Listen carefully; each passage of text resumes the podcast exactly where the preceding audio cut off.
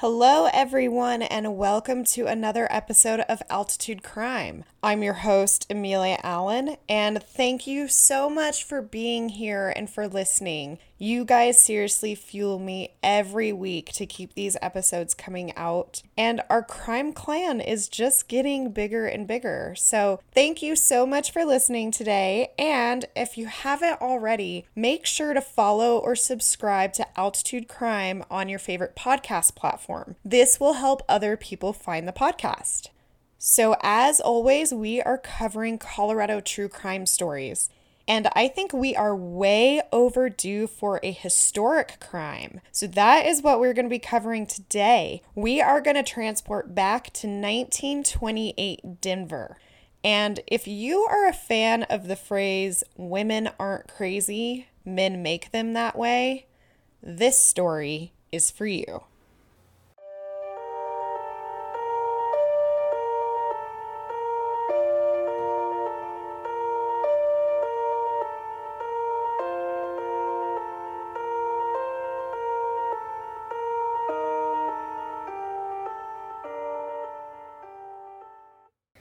So, I am going to try to tell this story as clearly as possible, but there are a lot of players in this tale.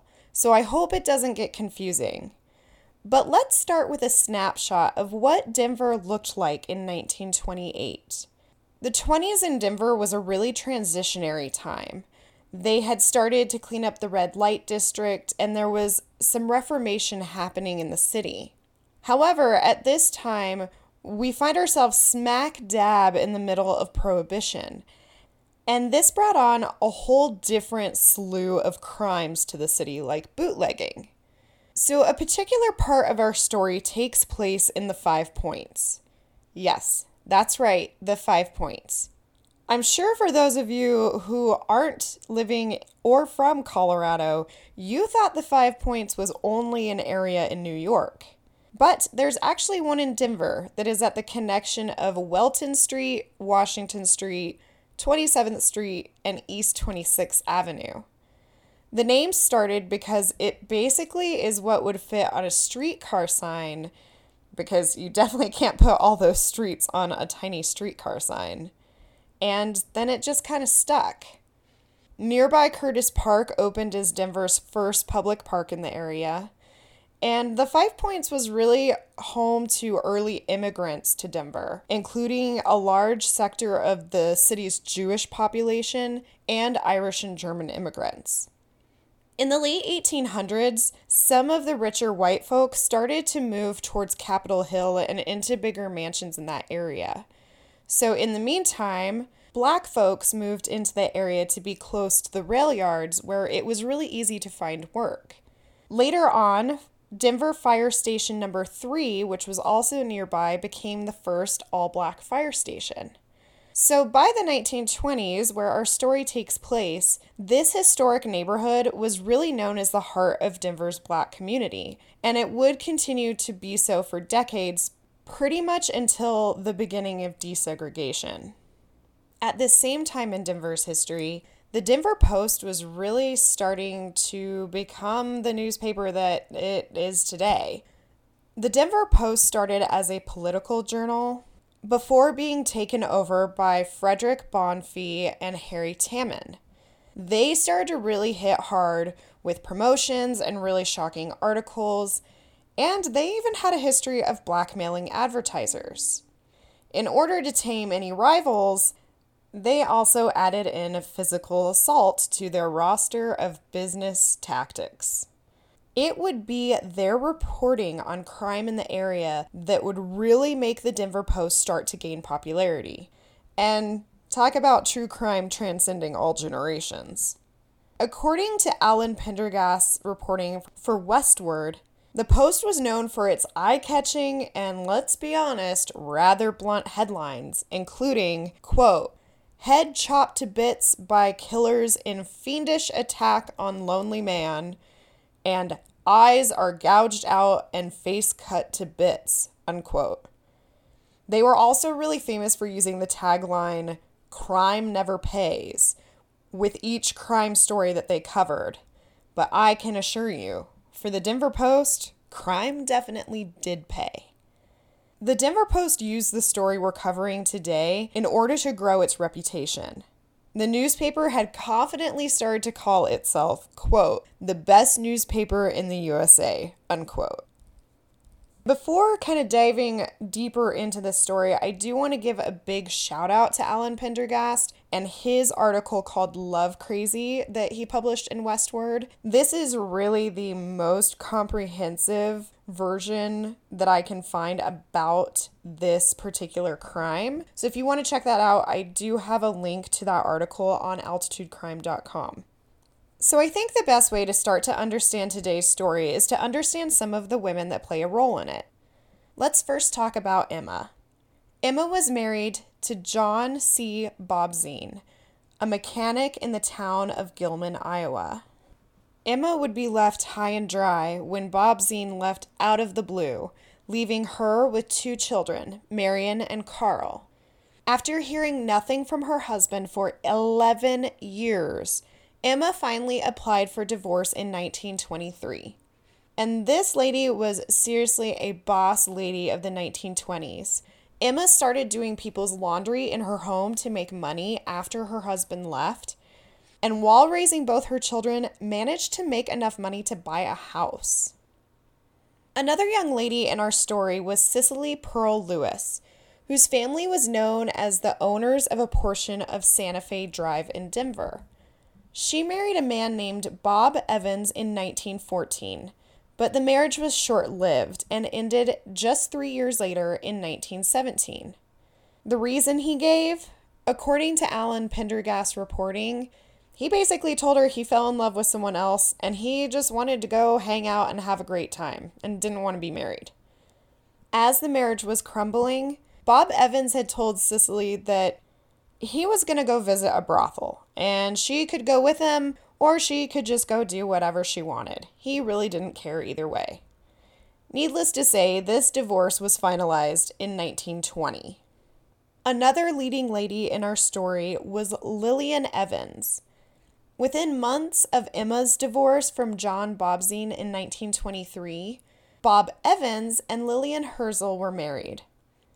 Lillian had actually filed for divorce within a year of them being married, and she noted some not great things. She basically said that there were acts of cruelty in the marriage, but she eventually backpedaled and the two ended up remaining married. The two had been married for five years by 1928, where our story really starts to gain momentum. On November 22nd, 1928, Bob Evans and Harry Oley were Denver patrolmen hot on the heels of a liquor car in the Five Points. They watched the liquor car as it delivered a gallon of Prohibition whiskey to a boarding house on Curtis Street, and the patrolmen sprung into action. They restrained the delivery man and the booze. They then ended up lining up the partygoers against a wall in the boarding house. But when Oley checked the bedroom, he found a man under the bed and that man started shooting at him. Oley was killed immediately. He was shot in both the head and the shoulder. The owner of the boarding house, Lavina Reese, was standing in the doorway and was hit in the chest as well. The same bullet that hit Lavina's body exited through her and hit Bob Evans in the right arm. He dodged another shot from the shooter and ran out of the house. Once out of the house, Bob Evans found a phone and called for backup. Soon, the areas of Curtis Park and the Five Points were crawling with cops. The shooter was long gone, but that didn't keep policemen from looking for anyone that had any information on this. Not long into their search, they were approached by a man named Henry Hill. He had actually been in the bedroom when Oley went in to check for other partygoers. He had been sitting on the bed while the shooter had been underneath. He told police that the shooter was a man named Eddie Ives. Now, Eddie Ives was no stranger to police. He had a rap sheet as a burglar and had served five prison terms and had been a suspect in over a hundred Denver burglaries. While Ives was a model prisoner, he just had trouble being a model citizen once he got out of jail. But Ives was not an intimidating man. He was a white man that was about 80 pounds soaking wet. Henry Hill explained to officers that he had invited Eddie Ives to this party and that they had become acquainted during a previous jail stint. He assumed that Ives was really quick to pull the trigger because together they had knocked over a pharmacy earlier in the evening. Ives had to have assumed that the authorities were there looking for him. Officers were able to confirm with Lavina Reese, the owner of the boarding house, that Henry Hill's friend, Eddie Ives, was the shooter that she saw. Unfortunately, Lavina would end up dying due to her wounds. Later that evening, Eddie Ives was found at the house he shared with his mother. His room was equipped for crime. There was an automatic gun, burglary tools, and a list of potential hits. Ives immediately denied knowing Henry Hill. But it ends up he had the gun that was used in the shooting on him when he was arrested. When asked about it, he said the gun was Henry Hill's, again, trying to take the blame off of himself. Police brought in partygoers and they were able to identify Ives as being at the party. Bob Evans, the patrolman that was shot in the arm and escaped the scene, never ended up seeing the shooter. Once he knew shots were fired, he just got out of there. To have his wound treated, Bob was taken to Denver General Hospital. There they had a ward specifically for firemen and policemen. And I am gendering it that way because due to the time frame, firemen and policemen were literally only men. Bob was really an asset to the police force and had been serving the city of Denver for three years, so he was actually looking forward to receiving a promotion soon to detective. Bob's wound proved to not be too serious. He would just need to rest and heal for a few days, and he was even going to be out of the hospital just in time to enjoy Thanksgiving with his family. While he was there, Bob saw a familiar face in the hospital and a connection that would not go unnoticed by another patient. Louis Smith was a fireman also in the ward. He had just had a hernia operation and was recovering in the hospital for a few days. When Bob saw this other person at the hospital, Louis could tell right away that the two knew each other. Bob hadn't seen this woman, who was his nurse, for over a year, but they had a deep history. Bob's nurse was 38 year old Farice King, and she would put Eddie Ives's aim to shame. Farice King was a Midwest native and had married a Kansas City doctor around 1912. But the union would start a line of devastation for Farice. The marriage only lasted 12 days, and the doctor left her high, dry, and pregnant. She gave birth to a baby girl who ended up dying at only five months old in 1913. After getting divorced, King looked to start a new life in Denver. By that point, most of her family had moved to the area. She took up residence with her twin sister Clarice and her family on Garfield Street in Denver, Colorado. Recovering from the tragedy of losing a child is right when she fell into the arms of Bob Evans. King met Bob Evans in 1916. She had been set up on a blind date, and the original dates she was supposed to meet bowed out, and Bob Evans came in his place. Bob was tall, dark, and handsome, and King was immediately taken with him. Little did she know, Bob Evans was married to a woman we talked about a little bit earlier on in the episode, Cicely Lewis. At the same time that he sat at that date Later on down the line, King eventually found out about Cicely. But by that time, she was totally enamored with Bob Evans, and there was no turning back. And she thought that he felt the same about her. He had confessed his love for her, and he intended to marry her. At one point along their courting, I'm not quite sure when this happened, Bob Evans even took King as his middle name in order to show how devoted he was to Faris King. His flattery truly knew no bounds. And being a woman in love, King ended up opening up about her past marriage and the loss of her young baby girl. Bob Evans really latched on to this. He told her that he knew that they would have their own child, but that he would also have his last name put on her dead baby's tombstone, and that he would consider himself her father posthumously, which is just kind of strange. He, in constantly in letters to her, refers to her deceased baby as if her daughter was his own. And I don't know if this is just like weird romantic drippings or if there's some bizarre psychology to this or manipulation piece to this, but it just hit me as strange when I was reading about it. Bob Evans would be enlisting in the Navy for the current war in Europe, which would have been World War One. But prior to his leaving, he really pressured Faris King for sex, which was still pretty taboo at the time. Even though it was the roaring 20s, there was a lot weight put on for women to remain chaste. And King initially, when this was all being reported on, did not own up to her and Bob Evans having sexual relations because, again, it was embarrassing and she was kind of a ruined woman at her time for that. But she had, in fact, eventually broke down, and the two consummated their relationship in the spring of 1917. And in the same year, Bob gave her an engagement ring. So she really felt that the sexual relationship was fine because they were in love, they were going to get married, it was all falling into place.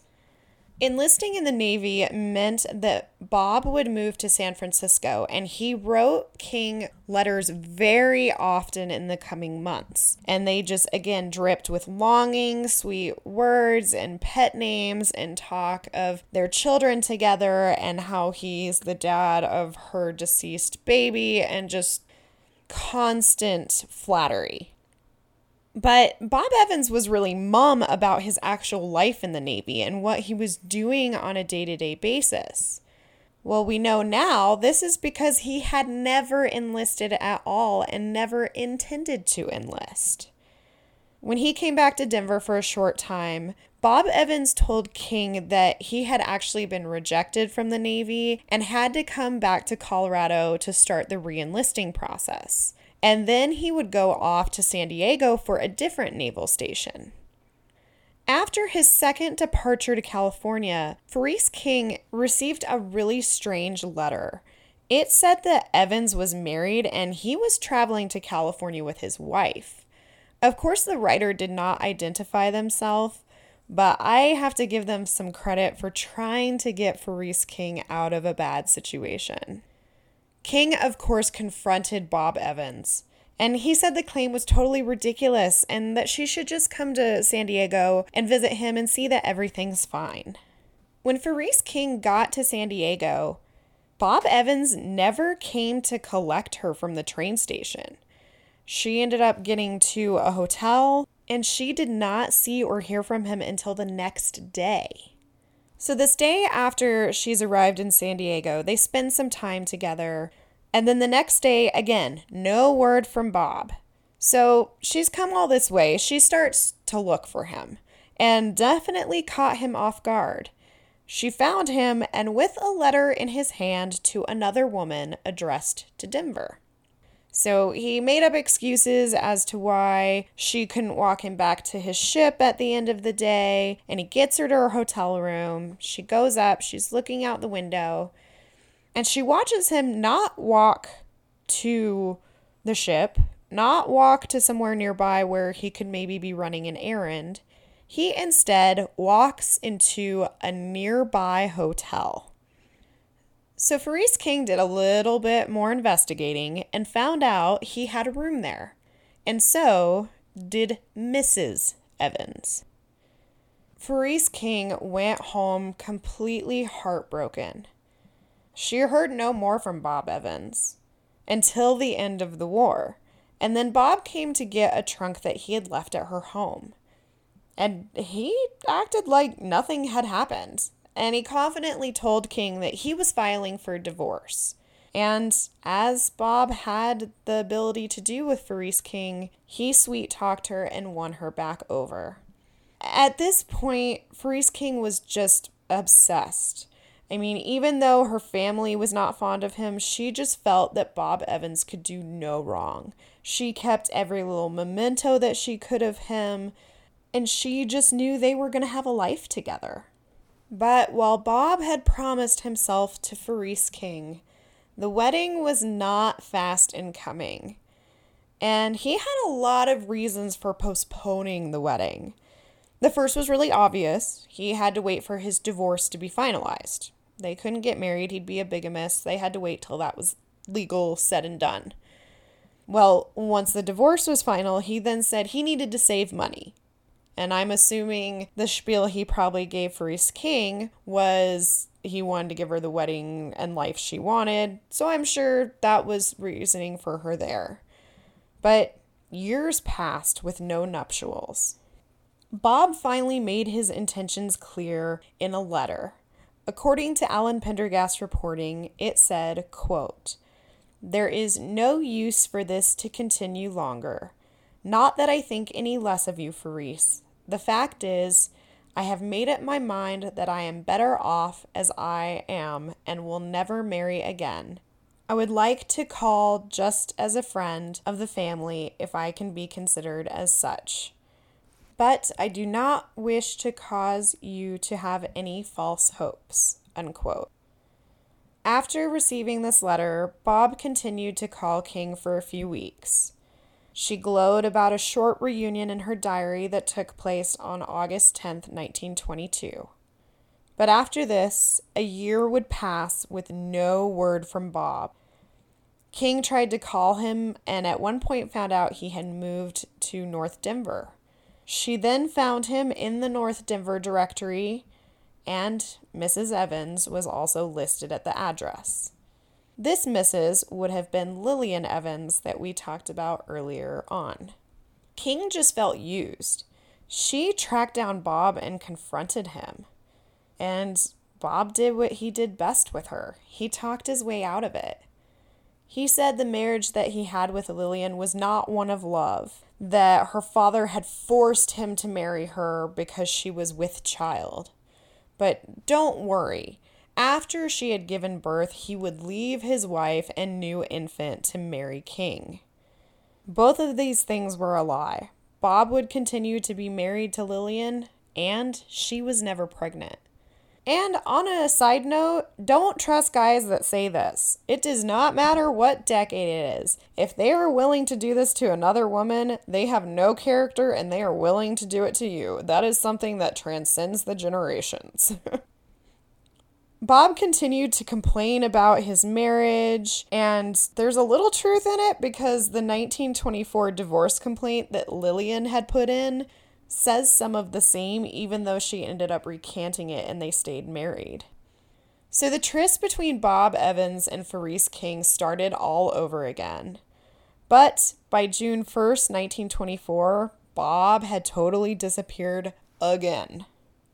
At this point, King just kind of gave up. She moved to Texas for a brief time in 1927 to nurse for a private patient. And by the time she returned to Denver, she was engaged to an electrician named James Daniels. The marriage was due to happen in December 1928. Ferese King had already bought new items to travel to Texas with, and she had chosen a blue wedding dress, as was Vogue at the time. But her love for Bob Evans had not faded, and James never had a chance at keeping her heart. James often wrote her letters that she either did not read or put in the trash. Bob Evans had used her while promising a life together with her. And when he was done with her, he threw her out and moved on. She was just obsessed at this point and had been strung along for so long. Just a few months after her return from Texas is when Bob would end up in her hospital ward with a gunshot wound, a minor injury that would have him moving out of her care soon. Louis, the fireman that was in the hospital ward recovering from a hernia operation, received good care from Faris King, but she often excused herself to talk to Bob Evans. Louis had noticed that they had brief talks in a hushed tone, and then King would make sure to check in on him again before he fell asleep. From what Louis saw, it seemed like the conversations were friendly. He knew when he first saw them together, the two recognized each other. What he didn't know was what Faris King actually had in store. On November 29th, 1928, the day after Bob was shot in the Five Points boarding house, Farice King bought a pistol at a pawn shop on Larimer Street. She picked the cheapest option, a $6 gun with nickel plating. When the pawnbroker asked if she needed bullets, she said all she needed was one round. When the pawnbroker also asked why she needed a gun, she said she lived alone and it was for self defense. She made the payment under the name May Wilson. That evening on her shift would be her last with Bob Evans in the hospital. He was set to be released the following day.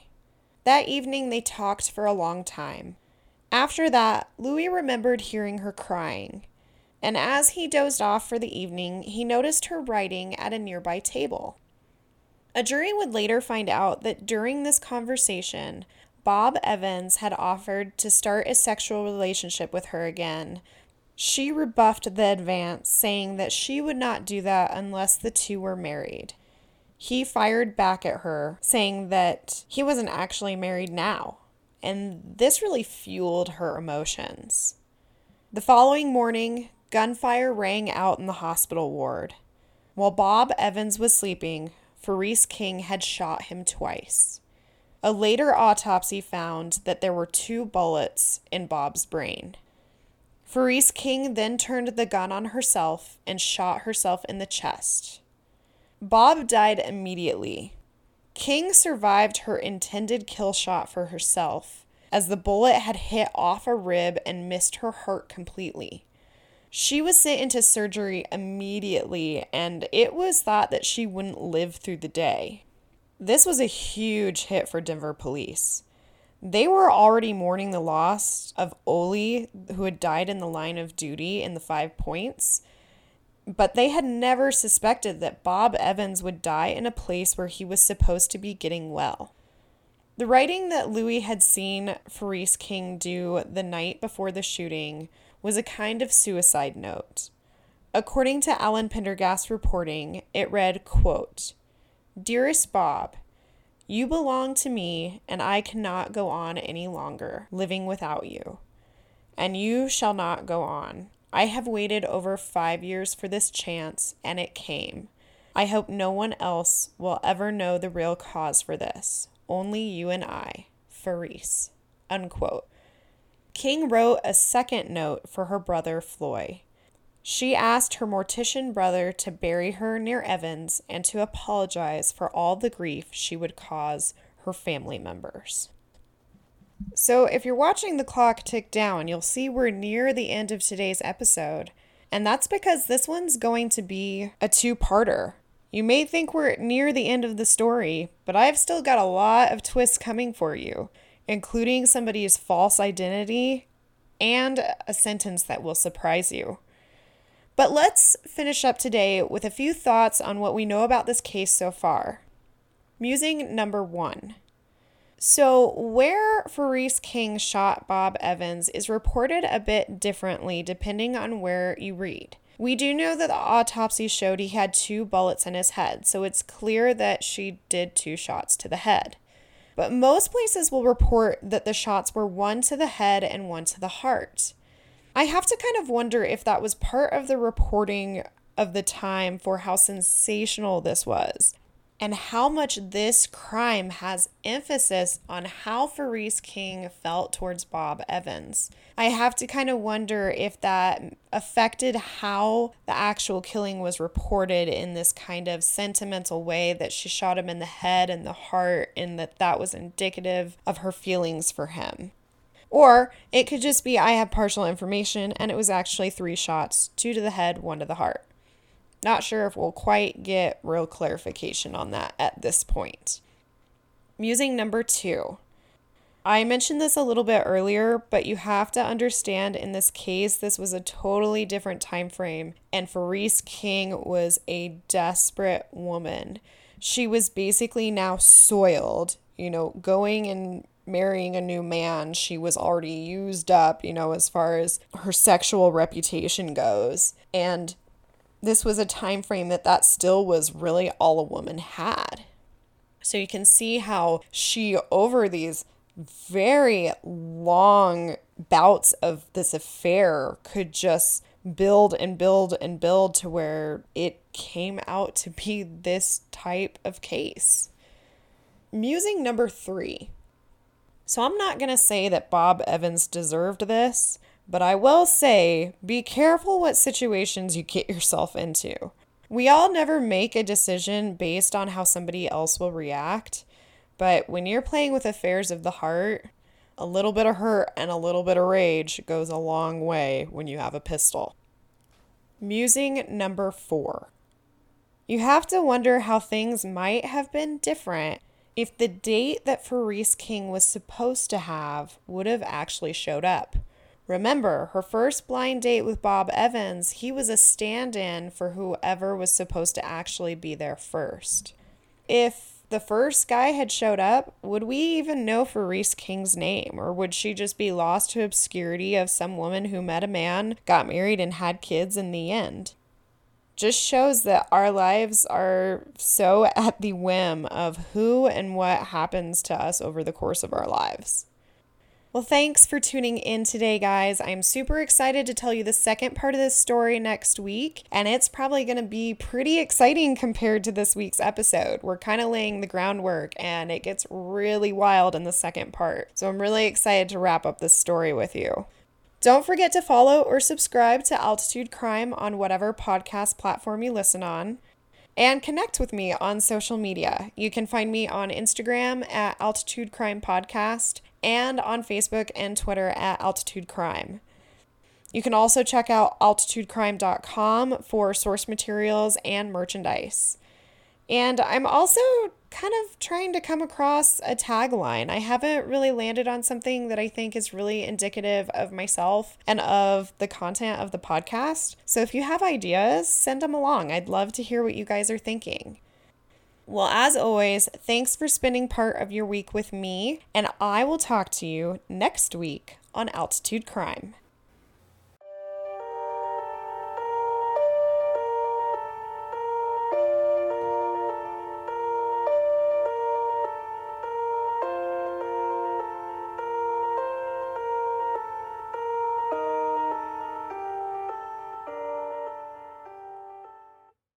Episode 18 Fatal Attraction Bob Evans and Farice King was written, recorded, and edited by Amelia Allen. Music by Podbean.com.